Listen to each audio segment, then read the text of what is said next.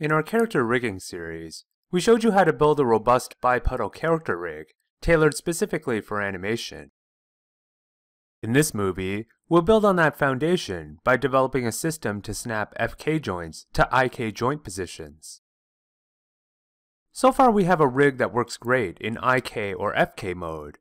All the controls respond as they should, and play nice with the other IK FK controls of other body parts.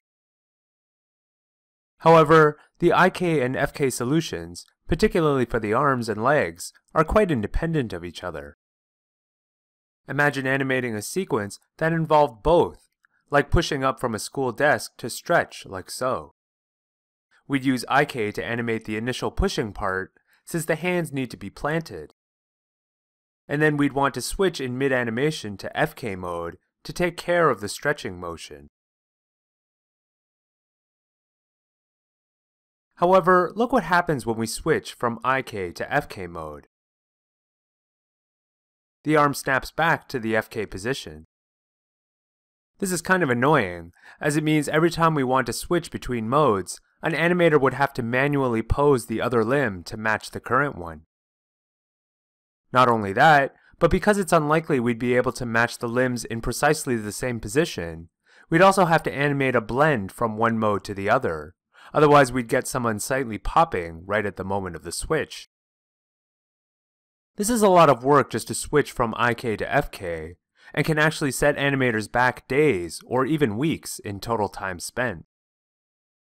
Thankfully, there is a solution to this. With just a few extra joints in a script, we can build a tool that will allow us to snap IK joints directly to their FK position and vice versa. Let's explore the basic concept of how our matching script will work. Ideally, we'd like to match each joint to the location and orientation of the opposing kinematic limb. Even better would be matching the IK-FK joints to the result joints. This would guarantee that whatever mode we were switching to would precisely match the rig we're currently looking at. Unfortunately, one thing blocking us from doing that is that the IK controls FK controls, and result joints all live in different spaces. They don't all have the same local rotation axes or points of reference. However, what if we were able to set up an extra object on the result arm that did live in each of the FK and IK arm spaces? Then we'd be able to match to those instead. Let's test our theory on the left arm. Start by opening the file Character Rigging, Appendix A, Part 1 Start. First, make sure the FK arm is visible. Now make a copy of the left upper arm FK control and rename it left upper arm FK snap joint. Delete everything below it, including the shape node. Before we can reparent to the result joint, we'll have to unlock its translate attributes via the channel control editor.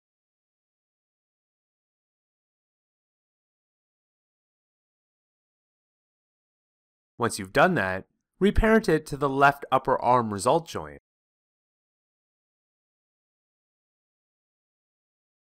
Now we have a joint to snap to, we just need a way to snap to it. Open the script editor. We're going to start by matching the FK upper arm's rotation to the snap joint's rotation. To do that, we'll use the xform command. xform is a Maya command that allows you to query where an object is in the scene, but also allows you to position one as well. Let's do a simple xform command to try it out. Type the command xform query world space rotation left upper arm FK snap joint. You'll notice our command is outfitted with several flags. These are options that determine what we want from the xform command. Query signifies we're asking, not setting, where this object is. World space signifies we want its absolute position in the world, not its relative position to its parent. Rotation obviously signifies we're asking for the rotation. Now run the command using the Execute All button. Maya returns the world space position of the snap joint. You may try to double check this value by selecting the snap joint and looking at its rotation values in the attribute editor. But it says here the rotation is 0, 0, 0. Fear not. Remember that we queried the world space rotation. What the rotation attribute is showing you is the object space. Sure enough, if you were to change the world space flag in the command to an object space flag, the script editor returns 000.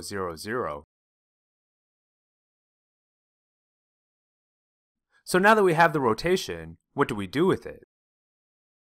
Remember, we want to use that value to drive the rotation of the FK upper arm. That means first we'll need to store the rotation of the snap joint, then apply that stored value to the actual FK joint. Add the line r upper arm equals before the xform command. This indicates we want to store the value of the xform rotation query in a variable called r upper arm. In order for Maya to understand this, we'll also need to insert a set of tildes around the xform command. This is so Maya knows where the command starts and where it ends. The tilde key is located right next to the 1 on your keyboard. It's not the same as the apostrophe. You can confirm that r upper arm has the right value by using the command print r upper arm to write the value of the variable in the upper window. Notice when writing multiple lines like this, we need to include a semicolon after every line, so Maya knows where one ends and the next begins. To apply this rotation value to the FK arm, we'll just run the xform command again, but without the query flag. Notice how we're individually inputting the R upper arm values one by one with these square brackets. This is because the variable stores the values of the rotation as an array, where index 0 is the x rotation, 1 is the y rotation, and 2 is the z rotation. Finally, we're applying this rotation to the left upper arm FK control. Now let's test our script. Go to IK mode and position the arm however you like. Now run your script. Switch back to FK mode. Sure enough, the FK upper arm's rotation matches the IK arm's rotation. Now we can do that for the rest of the arm. Just like before, make duplicates of the FK forearm and FK hand joints. Rename them appropriately, then delete all their children.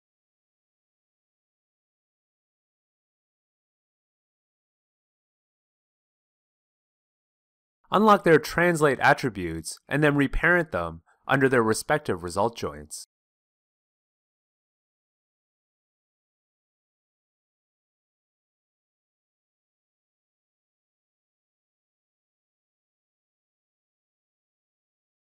Now copy and paste the script work you did for the upper arm and alter it for the forearm and hand joints.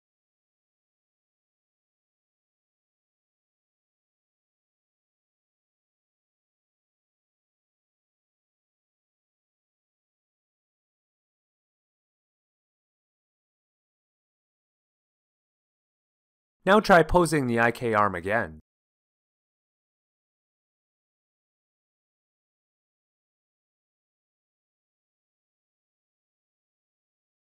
Run your script, and then switch to FK mode.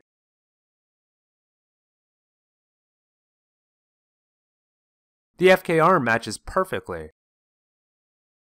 One thing we haven't taken into consideration yet is the gimbal control. It's impossible to really assign it a meaningful value, since its usefulness is determined on a pose-by-pose -pose basis.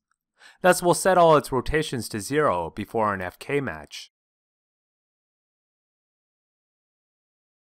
Finally, as a precautionary measure, hide the snap joints. This is a good start, and as you can see, the concept isn't actually too difficult. You can repeat the entire process for the right arm.